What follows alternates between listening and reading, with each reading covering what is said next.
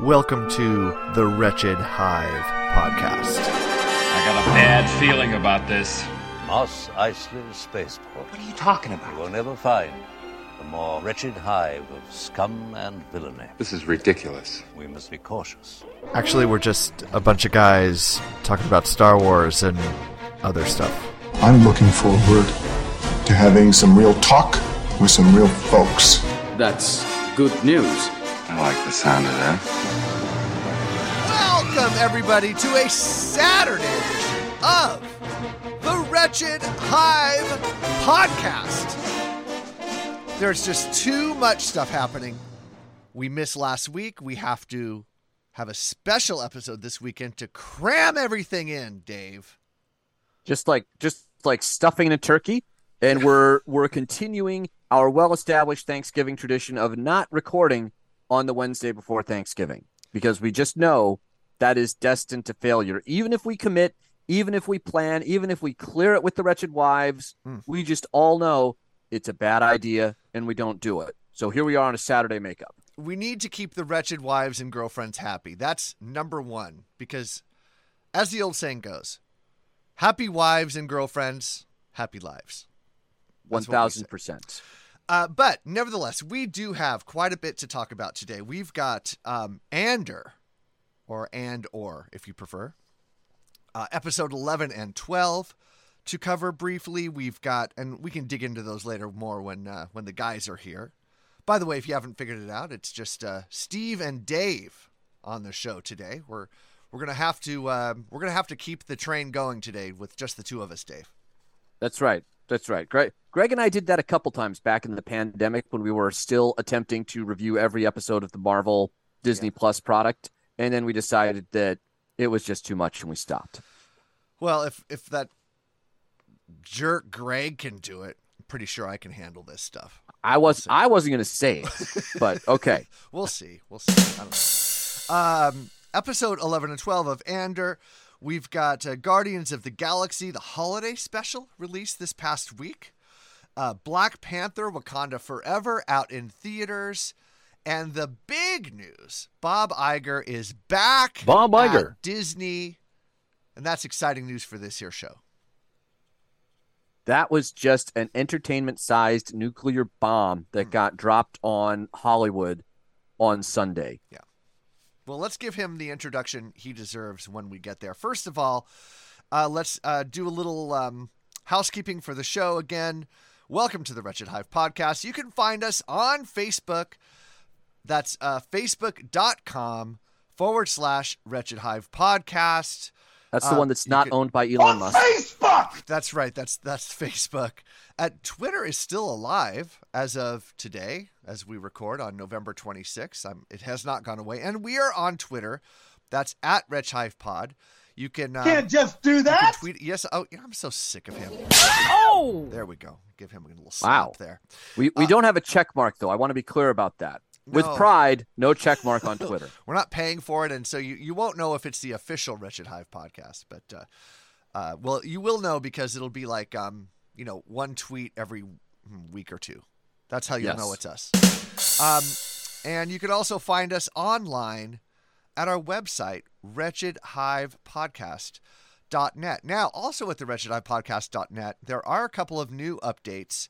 Um, not only can you stream every show from the very beginning of our history back in 2016, uh, you can also stream every show on multiple platforms. And we've recently added a couple that I wanted to mention. Of course, you're probably listening on Apple Music or Google Podcasts. Most of our listeners are on those two platforms. But Dave, check this out. We've recently added Amazon Music, Spotify. We're on Spotify now. Oh wow. iHeartRadio. That one surprises me. I'm not going to lie. Yeah, we're on iHeartRadio, Player FM, Podchaser, and now even the Samsung Podcast app. And all of those links are available from our website, wretchedhivepodcast.net. Go We are diversifying the portfolio, my friend. Yes, we are. Whatever you're paying, you know what? For 2023, we are doubling it.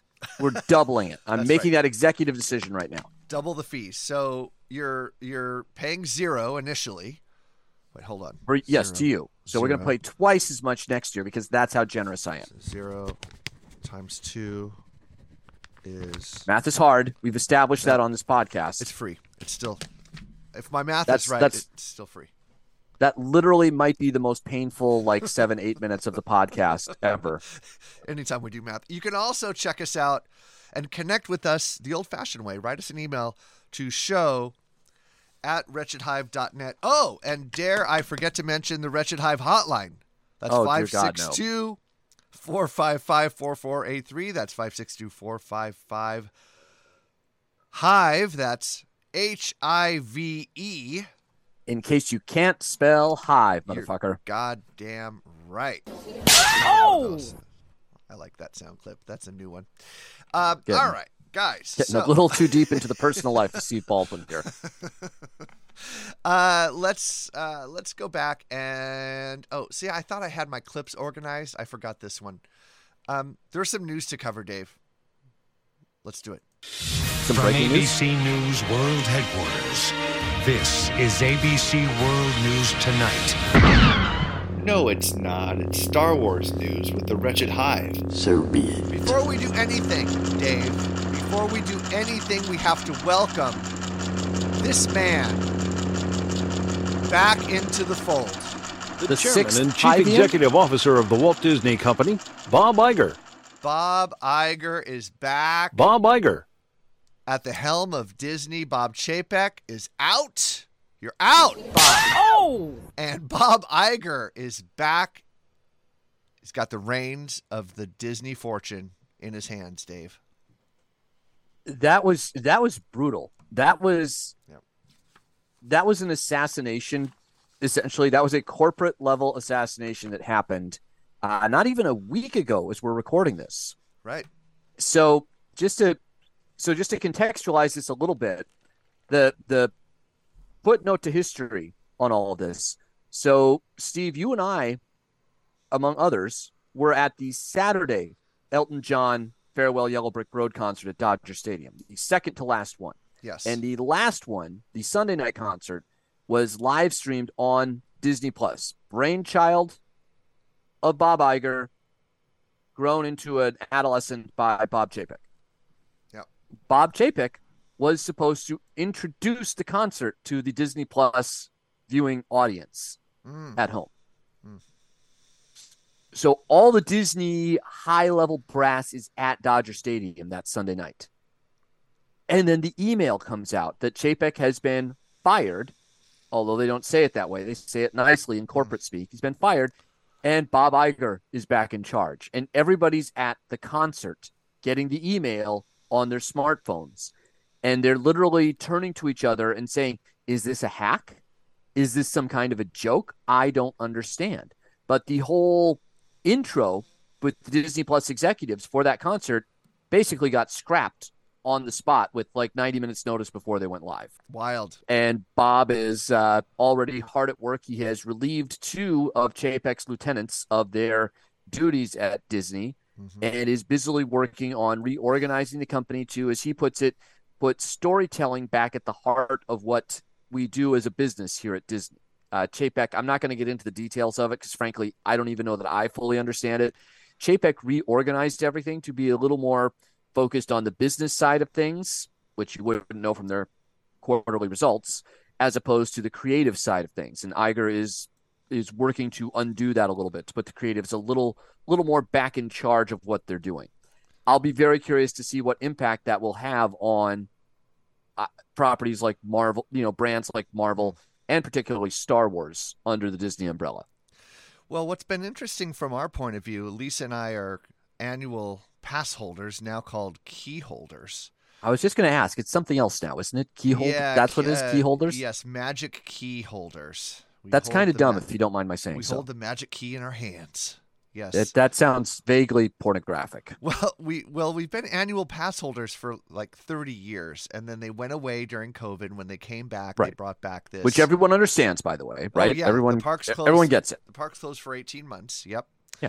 And they brought them back under this new program, which really was just a rebranded annual pass pro- program that limited um, also attendance. So you had to now make reservations to get into the park. You couldn't go just anytime you wanted to that wasn't a blackout day. You had to reserve a spot. So you couldn't just walk up if it wasn't a blackout day. You had to have a reservation. And that was quite different.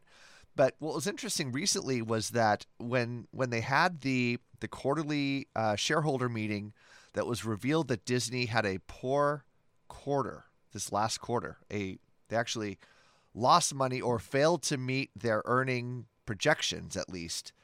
The next day, I, I think they did both, which is honestly bad in in Wall Street terms. You can you can Yes. not make money as a company, but if you're correctly forecasting that you're not making money, you're still doing great as far as the street is concerned. But if Right. you do both, that's really bad. So I wasn't aware that they they did both of those. That is really bad. Yeah, that is bad if they did both of those. If they failed both to make money I can't believe that Disney's not making money. That's just shocking to me. That is just absolutely shocking. It, it it has to do my understanding from I, I haven't not like I've read the Disney annual reports. I've read the reporting on it, and the reporting to me says that it's losses due to investments in content for Disney Plus. Okay, got it. Well, I can tell you, Lisa and I have been to Disneyland and Disney California probably, I think, six or eight times since the beginning of September. We go a lot because we're key Yeah, I- holders. I'll attest to that. every, every couple of weeks we're there at least to go have dinner or something.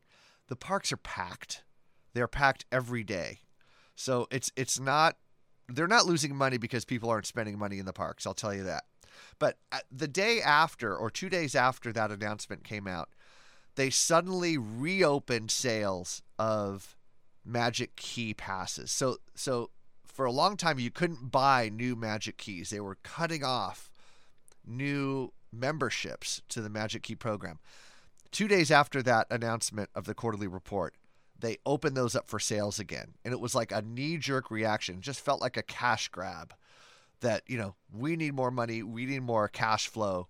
Let's start selling these. And for two days straight or three days straight, they just sold as many as they could. And then they cut it off again because uh, regular Disney attendees were like, wait a minute, the parks are already packed. How are we going to fit more people into these parks? That this is going to this is getting insane now.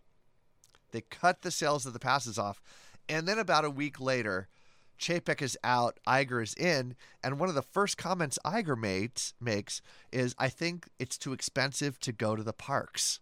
So it's really it's really interesting to watch from afar um, this politicking that's happening around the messaging. What is wrong with Disney? They need cash. They sell more passes. They stop selling passes. The new CEO says uh, it's too expensive for families to go. I, I can't wait to see what happens next. It's like, uh, give me some popcorn. I'm just going to sit back and watch this. It's fascinating. Yeah, I'm I'm looking forward to the uh to the Hulu adaptation of all this, assuming Hulu's still a thing. Because that, Yeah, that's the right. other piece of it, right? Is Disney owns Disney Plus outright, and they have the controlling interest in Hulu, and they have the ability to purchase the remainder of the the ownership stake in Hulu in 2024 from Comcast, the the parent of NBC Universal. Yeah.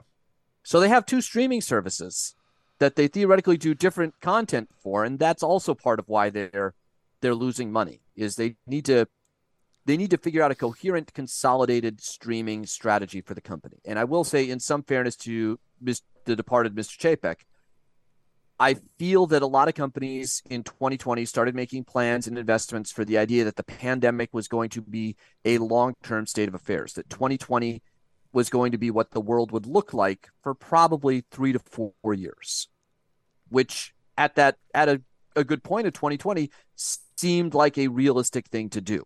I think we were all kind of, those of us who were following it were mentally dug in for this is what's going to happen. And the, appearance of the vaccine that was developed in 2020 and the application of that has allowed everything to roll back to now it's a you know the pandemic is a nuisance as opposed to a controlling societal factor Mhm. and suddenly all these businesses that were making long-term investments for society operating one way it's rubber banded back the other and now those investments are kind of biting them in the ass financially Mhm.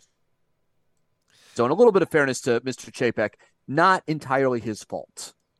But at the end of the day, when you're at the top of an organization organization like that and things go wrong, Hey. sorry, buddy, the music stops playing for you, and you don't have a chair anymore. The buck stops there. Buck stops there. And to your point about communication, one of those two executives that uh, Iger relieved of duties was Chapek's uh, basically his communications chief. Yeah. Yep. Saw that. He's gone. Yeah. He's out.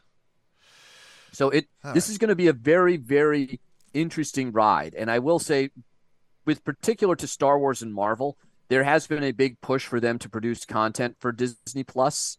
Uh, and I would argue to Marvel, I think it's kind of hurt their cinematic output a little bit. Just just the volume of what they now have to crank out every year it has diminished the quality of what they crank out over the course of the year, it, which makes perfect sense, particularly when you look at the visual effects.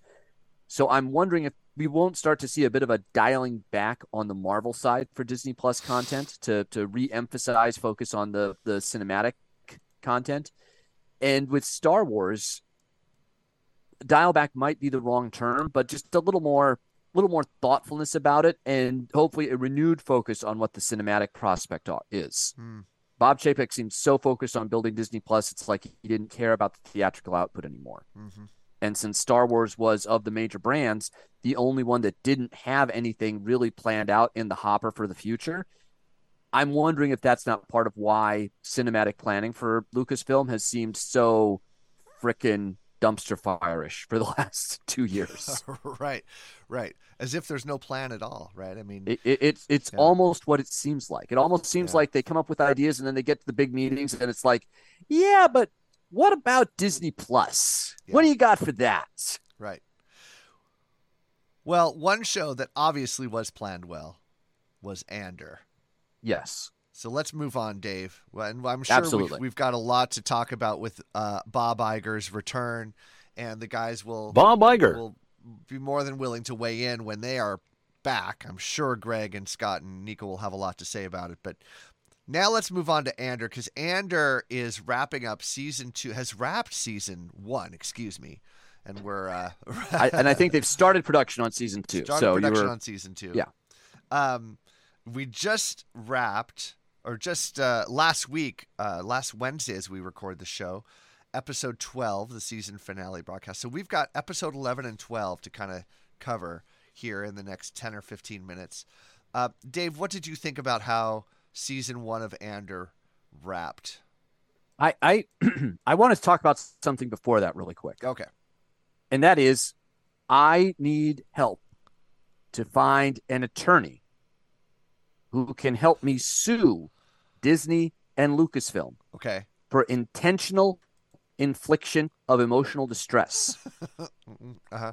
because the characterization of the robot B Yeah. Confronting the loss of its owner in episode 11 that hit me at levels that entertainment should not be allowed to hit a person at. Mm. That is how good that bit of writing and execution was. And i don't know if i'm out on a limb with that one steve. I just I, i'm going to derail your question real quick with my question and we'll go back to the the broad overarching one Well, I don't think it's derailing. I mean, I think it gets to the heart of, of the why one of the reasons the show is so good, and one of the reasons that they're using this droid in a way that's that Star Wars has used droids in the past. I mean, R two D two had a heart. It reminds me of that um, the scene that I've mentioned a few times on the show of uh, when Luke is visiting Yoda in The Empire Strikes Back, and and Luke is or uh, R two is outside of Yoda's hut, and he sort of he's trying to stretch up, and he leans in to to see inside Yoda's hut. You know, he's it's there's um there's a soul. He's got a soul inside R two D two, and uh, B there's a, there's a soul inside of B two EMO as well. I think is his call name, right? B two emo, which is hilarious. Um, but he's he's connected to his master, his owner, in ways that that we wouldn't think a droid could be connected to a human being, and it it, it really shows. It really shows in this episode.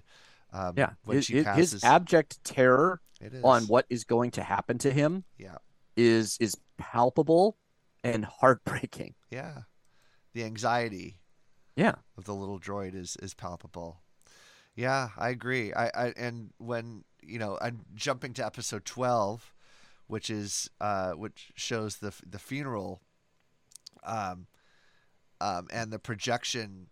I'm jumping way to the end now when uh, when B uh, Mhm. projects her image and she speaks and rallies the the crowd to fight against the empire. Um, you know, it's it's very moving and it's it's really amazing how they're they're using the droid in that way. Um, I thought it was brilliant as well. No, the, the the whole thing is really brilliant. They they focus so heavily on the characters and the characterization, mm-hmm. and the writing doesn't necessarily hit you over the head with its explanation with its setup and explanation for things. It Yeah. it good art leaves some things to your imagination to fill in, right? Like it it it's not always if you're looking at a picture, all the lines aren't perfect, all the colors aren't perfect. There there's something there for your mind to fill in that the artist has left to your imagination.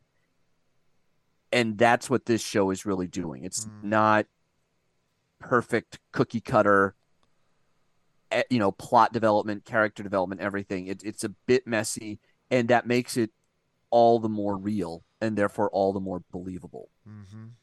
uh, even as we build to the climax on in episode 12 where everybody's there to catch cassian at his mother's funeral which he attends but then doesn't go to because he has to save his friend.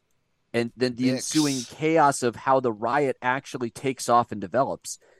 I just felt that that was so accurately written that it was just you could feel that oh dominoes are going to fall but i don't necessarily know that that domino is going to fall which will tip that domino which will tip that domino. You just you can feel the crescendo of the chaos happening and Yeah. then suddenly there's a, a riot there Yeah. and i the writing and the cinematography and the the editing of it as well is just a, a master class and i know there are people who don't necessarily like Andor as as you know quote unquote true Star Wars because it doesn't have some of those key core Star Wars elements in it. But Mm. Oh my god, this thing is so good. I I don't understand how you can't love it and respect it for what it is in Star Wars. Is there a is there a legitimate love story thread um, that is brewing here now between Dedra and Syril? You know, we were kind of talking about, you know, he's obsessed with her. She's uh, very attractive but aloof imperial, you know, uh, security general. Um, but now at the end of episode 12, he's making his way into her life a little bit here. And she acquiesces a little bit, or at least thanks him for helping. You know, well, he he saves her life from the riot crowd, right? Right. Like he yeah, she went there as part of the Imperial contingent to to arrest Cassian. right. And she was flanked by death troopers, by the way, which I thought was a very Easter egg is not the right word, but just a, a fun little bit of, of foreshadowing for Rogue One and what was going to happen there. yeah, And then she gets caught up in the riot, which again I thought was a very realistic portrayal of what happens. She gets separated from her people just from the mass of the confusion in the bodies. And even though she had a weapon with her and is in a position of authority, at the end of the day, if you get eight rampaging people around you, they knock the gun out of your hands. And now it's just one on eight, and that's never going to go well. Nobody's Captain America. Nobody's going to win that fight. right. He's there incognito, and he, you know, he was stationed on the planet. He's dressed, he blends in, and he's able to pull her from the crowd, act like he's taking her prisoner, and rescue her. And I swear to God, I thought they were going to grudge fuck right there in the in the little alcove that he dragged her into.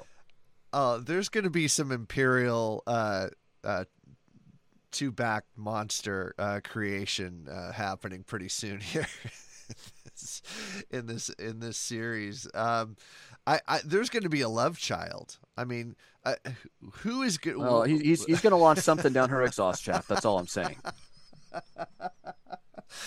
wow. Um, yeah, I, I, I agree. It's it's, it's I am it so sad on. Greg wasn't here for It that. is it is on. Oh, he would have loved that one. It is on. Uh, oh wait, here here. Oh. That's right. That's right. Why Uh, do you have that on your soundboard, sir? I, just, I don't know because because uh, it's it's a it's a preview. I have a preview of season two. Preview of season two. Here it is. Oh. Yes. Yeah, those two. Those two are going to get it on. Um, The, but yeah, it, that that was one of the, the plot climaxes, right? Is there were so many, Yeah. so many people were there to get Cassian. The Imperials were there to get Cassian. Uh, Skarsgård's character was there to kill Cassian because Cassian's one of the few people who can identify him as as a you know the linchpin of these these uprisings throughout the galaxy yeah. and, and it all just kind of goes to pot and at the same time stirs together and and mixes up wonderfully you know he the riot created to the as a result of every all the forces being there to arrest him turns out to be a distraction so he can prison break his friend So so the other the other thread that- even han solo couldn't have thought of that that's all i'm saying No, he wouldn't have thought of that. But Han Solo might. Would Han Solo sell off one of his kids to keep the rebellion going in the way that Mon Mothma seems to be? She is like betrothing her daughter. She's about ready to leave her husband. She's going to give up her Well- daughter to keep the funding going for the rebellion. So that's and that's that's not even that is exactly the half of it in the episode, right? So because she is trying to fund the rebellion out of her own pocket Yeah. and the government, meaning the Imperials, is Yeah. doing what all good governments do in a time of uprising, which is audit the crap out of everybody to try to find where the money is co- is going to fund all this Right. she needs to hide it. So she needs to make a deal with the devil in order to hide all the the off book accounting work that she's been doing. Yeah. So she makes two really really rough choices in episodes 11 and 12. The first is to agree to introduce her daughter to a money broker for a potential betrothal, which is a big deal in their in their culture, in her particular race's culture.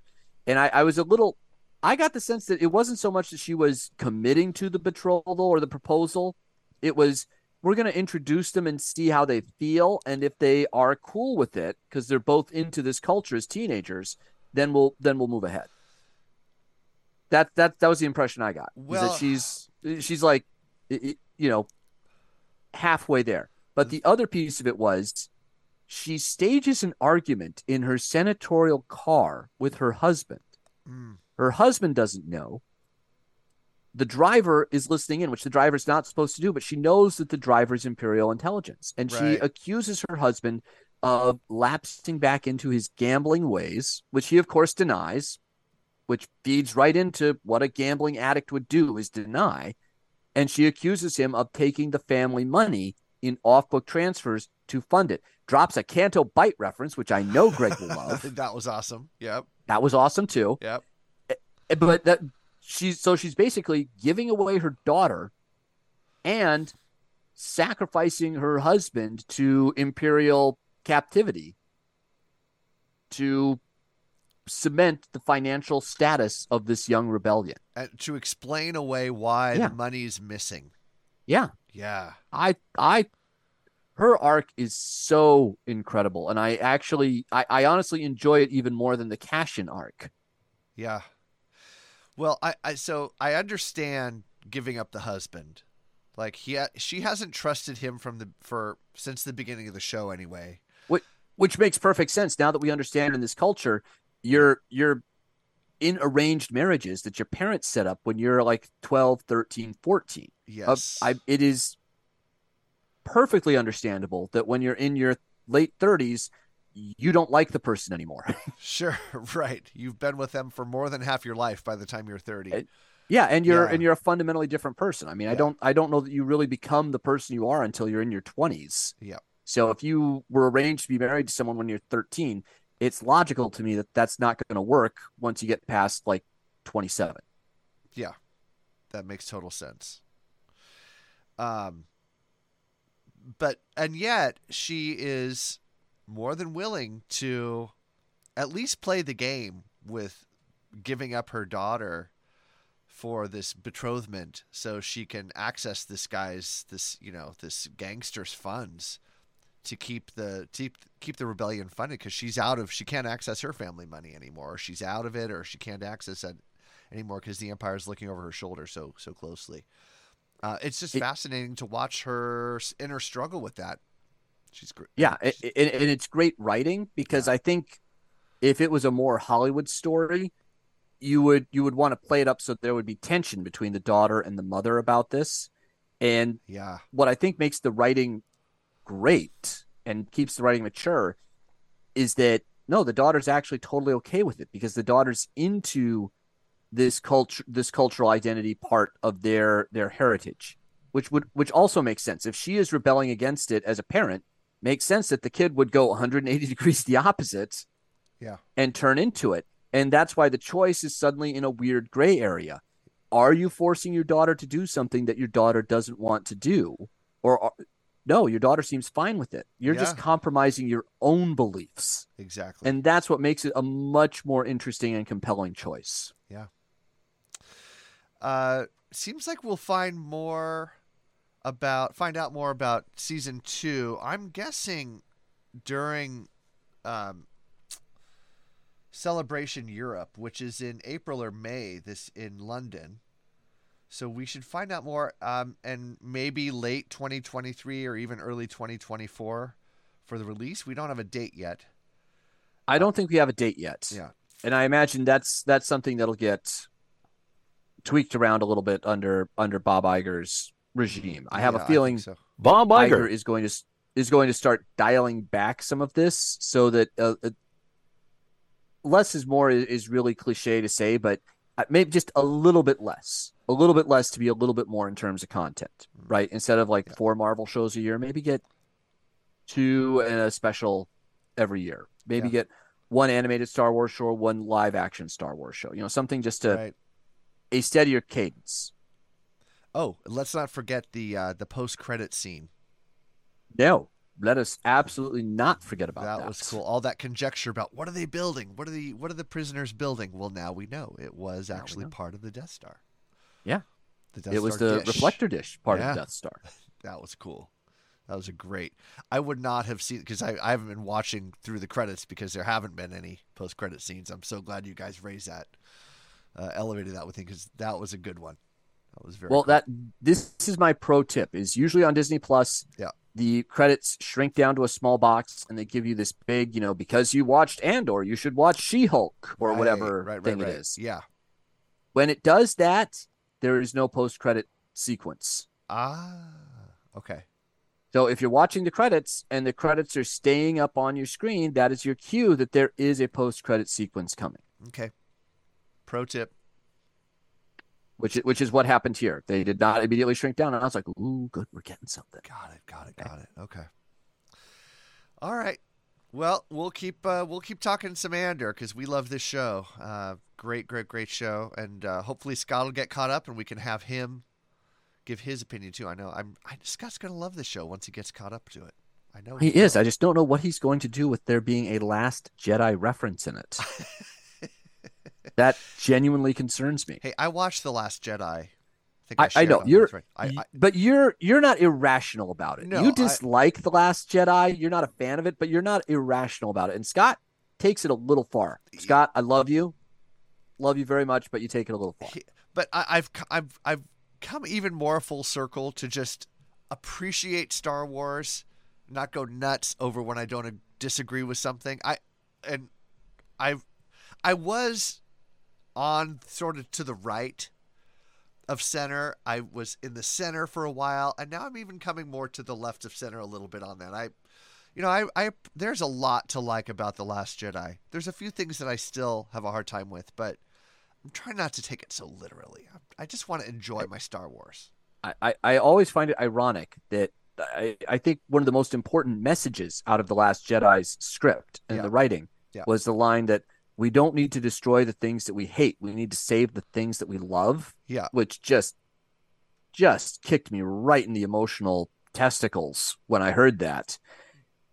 That's the message. That's one of the key messages of The Last Jedi, and yet it's the most reviled film. It's the most hated film. Let's destroy the thing that we hate. Yeah, good point. Yeah. Delivered by Rose right before she kisses. What's Yes. Not Poe. Yes. But uh, which breaks which breaks the internet because God, you can't Well, have you can't have that happen. no interracial kissing Jesus. Yeah, in Star Wars. Yeah. No, I know. Bunch not- no. Morons. we want Star Wars to be able to be viewed throughout any theater in the South, circa 1955, All right, let's move on, Dave. Um, going right to hell. we're going right. No, well, yeah, yeah. Full stop. Um, hey, guess what? There's a holiday special out that we should talk about. oh, this was good. Not the Star Wars holiday special, but we should Oh, talk shit. about the Star Wars holiday special this month, actually, coming up. But there is a Guardians of the Galaxy holiday special out this week on Disney Plus, and it is so much fun, Dave. It is 45 minutes that you will thank us for Yes. watching if you have not watched it yet.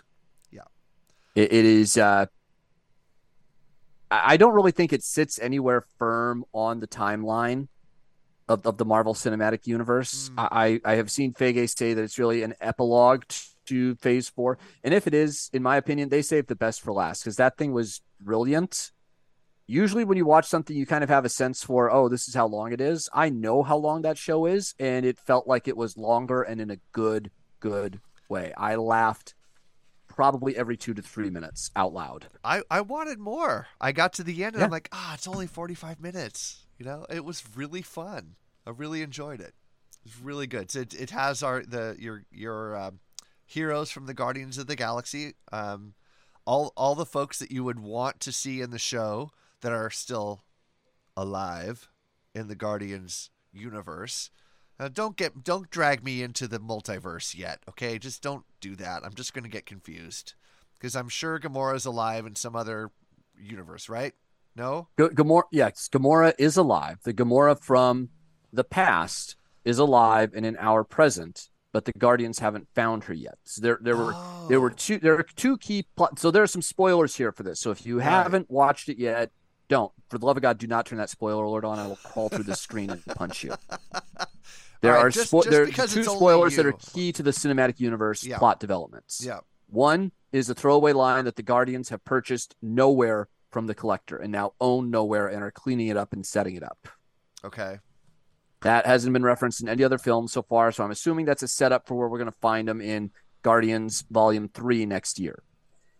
The other key bit, which is kind of a key motivator for uh, what goes on, is that uh, Mantis is actually technically Star Lord's sister because Mantis is Ego's daughter, just as Star Lord is Ego's son. Did we know And that she- before this special? It's something that had been speculated on, but had Okay. not been directly confirmed. Okay. So this was this was the first like, yes, the internet is right. Okay. That is that is what's happening. And so she feels a, a sibling obligation that Peter Quill is sad because Gamora is missing. And it's around Christmas time on Earth, so they decide she and Drax decide they're gonna get him the perfect Christmas present. Kevin Right, Bacon. Kevin Bacon. And in and this is the thing that amazes me is they, they revealed this when they dropped the trailer like a month or a month and a half ago that that, that was kind of what the plot line was. Yeah. I can't believe that they kept quiet that Kevin Bacon was doing this until that trailer dropped. That was the first anybody heard about it. Oh, is that right? Yeah. Oh, And it, it's just a brilliant a brilliant using of a throwaway gag from the first movie that that the Peter Quill character loves Kevin Bacon. Like Kevin Bacon's the greatest hero in the universe. He saved a town of no dancers and taught them how to dance in the greatest movie ever, Footloose. right. So they kidnapped Kevin Bacon. Yeah. Human trafficking, really, when you get down to it. Right. I loved how But they it- played that. It was so funny. And Kevin Bacon, of course. Oh, you know he he's he's so he's done so much, and he's he he makes fun of himself and laughs it off, and he's just he plays it so well. There's this whole bit about. Oh, we we we kidnapped an actor. Oh, actors are the worst people in the universe, and they're just horrible. Ugh, ugh, And you know, they're like vomiting in their hands, and it's just it's funny. It's it's good. Yes, Ne- Nebula has, I think, one of my favorite lines in it. where She's like, "Wow, I guess actors really aren't the biggest pieces of shit in the universe." right. yeah, there's definitely that meta element to it. Um, and then there's a fun post-credit scene in this one too, with uh, decorating. Um, what's his name as a tree? Groot as a Christmas tree. Groot. Yes, I am Groot. It's all he says is "I am Groot," and I still can't remember his name. Yeah. Wow, Steve. Pick a name. Yes. I was. I. I was the one with the brain injury, and you're the one that can't remember Groot's name. I have been able to remember names since 2016, since Pick I a name. started the show. Anyway, uh, But yeah, that, that yeah, that's a a fun of little side at the end where Groot puts his arms down and all the Yeah. ornaments collapse, and Rocket looks at the the screens like, I guess we need a new holiday special. yeah, it was. But th- that it was there- that was also a great gag in that Nebula gave Rocket a gift. I don't know if you noticed this, but it's a metal arm. yes, It's Yeah, the Winter. Soldier's arm. Yeah. Well, he was asking for the Winter Soldier's arm, or tried to get it in one of the Yeah. other movies, right? The second in one. Infinity War. Uh, oh, Infinity War. Yeah. Yeah. Yeah. Yeah, and the, the, there's a great bit where Rocket looks at the camera and goes, "Oh, I'm getting that arm." right. Exactly. Yeah. It's fun. It's great fun. Great holiday fun. Go check it out.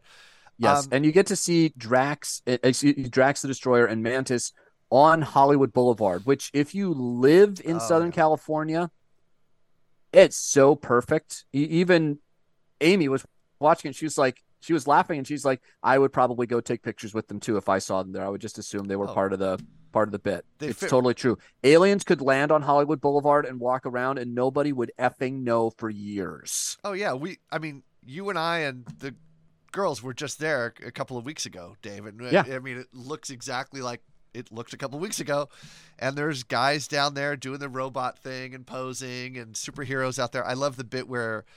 Uh, she sees Captain America and runs up Steve and jumps on him and he's like, "Get away from me!" and he runs. That's fun, fun stuff. Um, yeah, definitely worth a watch. Check it out, Guardians of the Galaxy Holiday Special. Um, Dave, we also wanted to cover a little bit about Black Panther: Wakanda Forever, which is out in theaters now. which which is the exact opposite tonally from Guardians of the Galaxy. Right? Guardians of the Galaxy Yeah. is just this this fun, amazing palette cleanse. And I'm gonna throw out also very bright colors, very well lit, very cheerful looking show. Yes, Unlike most of the the the recent film output from Marvel for you know a lot of behind the scenes reasons that I'm I may or may not get into here if Steve indulges me for a few minutes. But Wakanda Forever is just going to be a dark movie no matter what because of the death of Chadwick Boseman after the script had been written for Black Panther 2. And they had to rewrite it without their lead character and incorporate his death into the storyline and and make it a central part of of what thematically was going on. What who is going to be the Black Panther? Who is going to lead this nation? And what does it mean for that person to become that leader and that hero? Mhm. And I think it's a story that they tell very, very successfully and do very well and, and is is quite moving. They introduce uh, a the oldest Marvel Comics superhero into the Marvel Cinematic Universe in Namor, completely change his origin around because I think uh, Namor in the Marvel Comics rules the undersea kingdom of Atlantis, which is also what Aquaman rules over in the DC universe. And I they changed it up to I think avoid any potential confusion and or legal issues Oh, with that uh, with that. So did he have a uh, like the um, Aztec background in? Nope that in that is not in the comics. Okay. No. No, in in the comics, he's actually born uh, because of shortly before World War One, I, think. Actually, uh, an American ship encounters some Atlanteans, and uh, you know, the magic happens, and that results in a, a hybrid baby being born, Namor, who is uh, the first, who, who later is revealed to be the first mutant in the Marvel universe, and he talks Oh. about that again here too, how he's a mutant and he's been around since the 1600s. Yeah. That's another important bit of foreshadowing for what's going to happen with the introduction of the X Men here at some point in the Marvel Cinematic Universe. Mm. Ms. Marvel is not the first mutant. Mutants have been around for a long, long, long time. Mm-hmm. Just maybe not prevalent or known.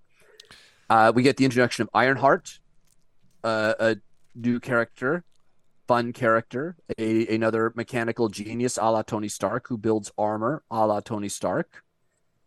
So Ironheart not in the comics at all. Ironheart is in the comics. Oh, okay.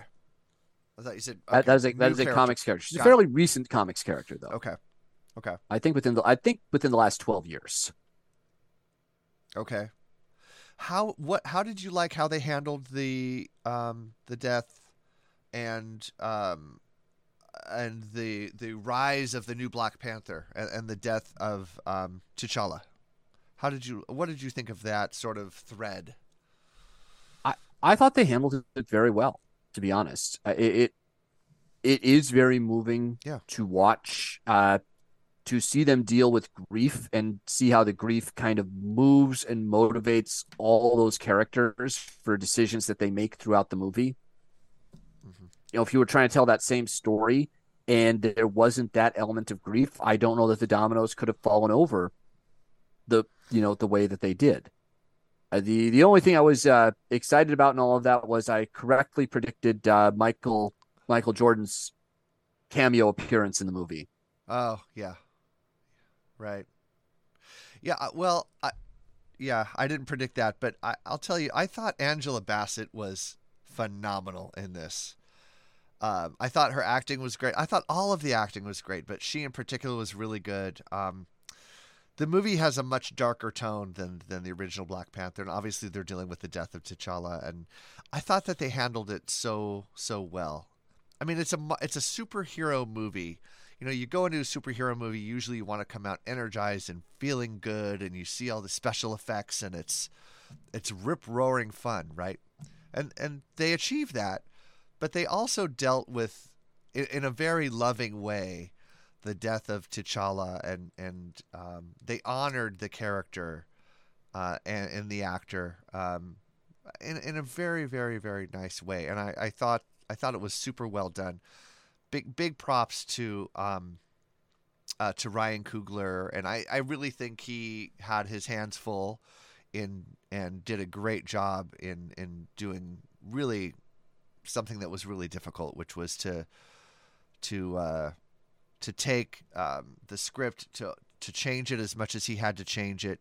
Probably had to rewrite the entire thing from top to bottom, almost. I'm guessing, and um, Just about. just and and pulled it off.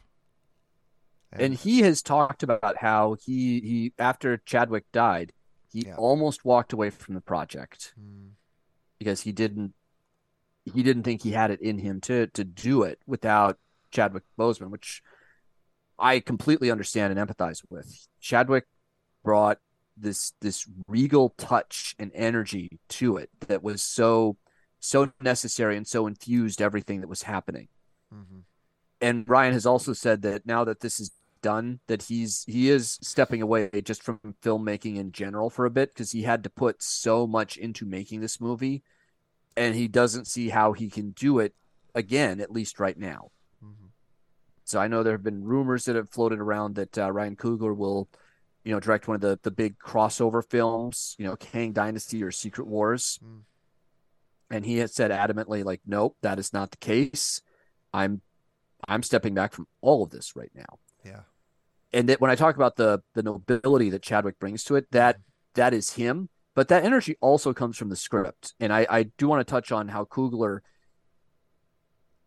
makes the has made both of these movies like some of the best Game of Thrones episodes that I have seen yeah. in, in, in years. He does such a good job of capturing the the idea of the nobility of the characters and the idea of nation states competing against each other. Mm. Both in Wakanda competing against the world in the first movie, and then specifically the Wakanda uh, conflict with Namor and Namor's undersea nation in in this film. Mm-hmm. Yeah. You know, just the, that. the respect accorded to Letitia Wright's character Shuri when he kidnapped her. You know, that was not Mm. that's not a typical kidnap and villain monologue scene, right? He's he's recognizing that she's not necess- she's not exactly a head of state, but she's a very important person. She's being afforded a lot of courtesies and respect that a kidnapping victim would not normally receive. Yeah, yeah. She was also brilliant in this movie. I thought uh, Letitia Wright was great. Uh, I mean, I think I think she could be a actually she could be a movie star, quote unquote. I know. I mean, she's a star of these movies, but I think I think she could do more than just Marvel movies. I hope she does.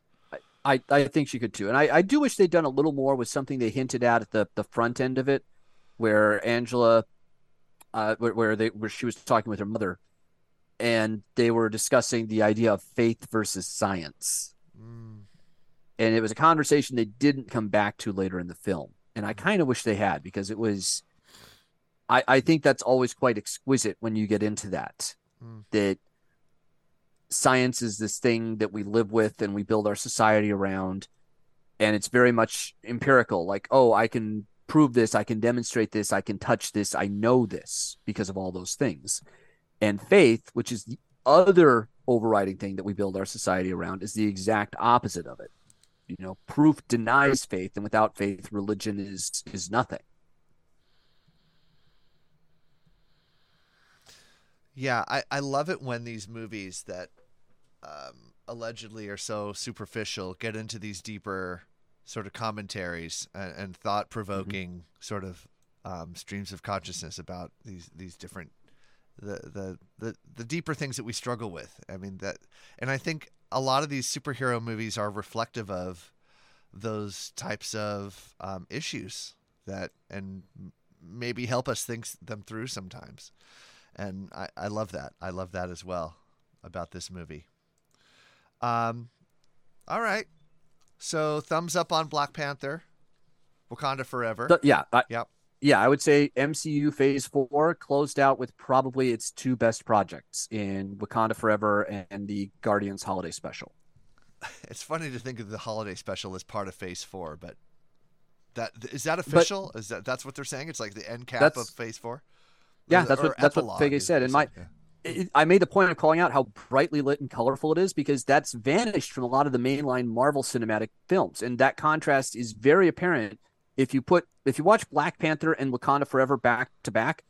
Wakanda Forever is just a darker film, not just because of the story content, but because of the lighting and the cinematography. And part of that comes from the sheer volume of special effects work that Marvel's staff has to do now between the films and all the TV shows that they're doing.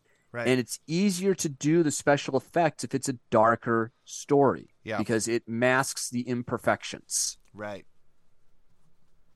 Yeah. So they shoot the movies darker now than they used to. Yeah.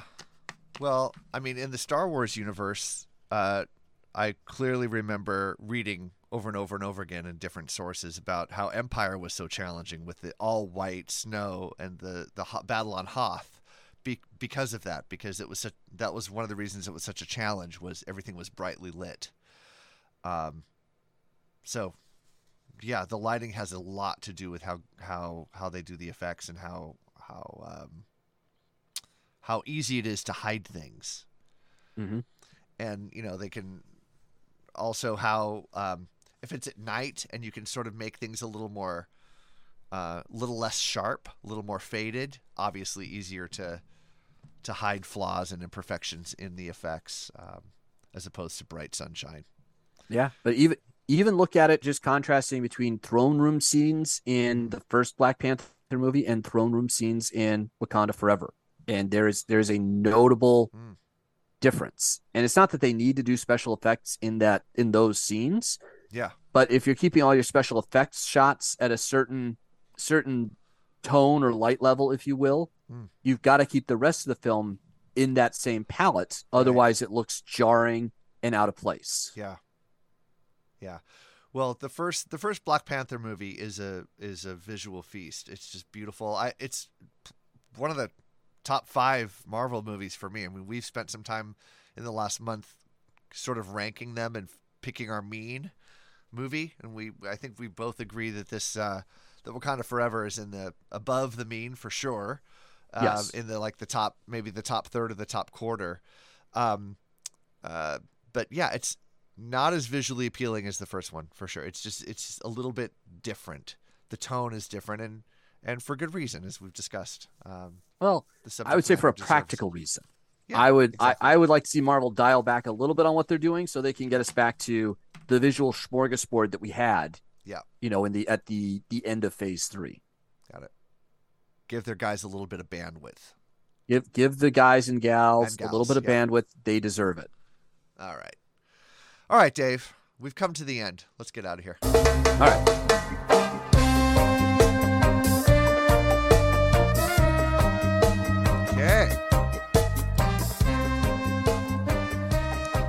That was a quick 45 minutes. We had a lot to cover, two voices, so less less uh, elbowing under the basket, fighting for rebounds in this one. True. Uh, and if you ever play basketball and want to tell us all about your experiencing elbow underneath elbowing underneath the basket, you can call us. Uh, sometimes I don't know what I'm doing. On the Wretched Hive hotline, that's 562 455 4483. That's 562 455 Hive. That's H I V E in case you can't spell Hive. You're goddamn right. You can also find us online at wretchedhivepodcast.net. You can subscribe to our podcast through a variety of platforms, including most recently Spotify, iHeartRadio, Player FM, Podchaser, the Samsung Podcast app, Apple Music, Google Podcasts, Amazon Music, just about anywhere you can find podcasts, you can find the Wretched Hive. Uh, you can also email the show at wretchedhivepodcast.net. You can find us on Instagram at the Wretched Hive 77, on Twitter at WretchHivePod. No blue check. No blue check on that. Um, and of course, on Facebook, facebook.com. For, that's what I just said. Forward slash Wretched Hive Podcast. Dave, episode 240 of the show is officially in the books. Do you have any final thoughts, my friend? Uh, my final thoughts are I hope everybody had a safe and happy Thanksgiving. And I hope you're having a, a wonderful kickoff to your holiday season for 2022. That's a wonderful final thought. Oh, did you get anything on a Black Friday? Any anything fun? No, I didn't. I didn't get anything at all on Black Friday. No, no shopping at all. No, Okay. no, no shopping. I'm on a budget. My big purchase was uh, I got 20 watt Apple phone iPhone chargers for nine bucks a piece. They're usually 19. Of course you did. I was excited. all right, have a great couple of weeks, guys. May the force be with us all.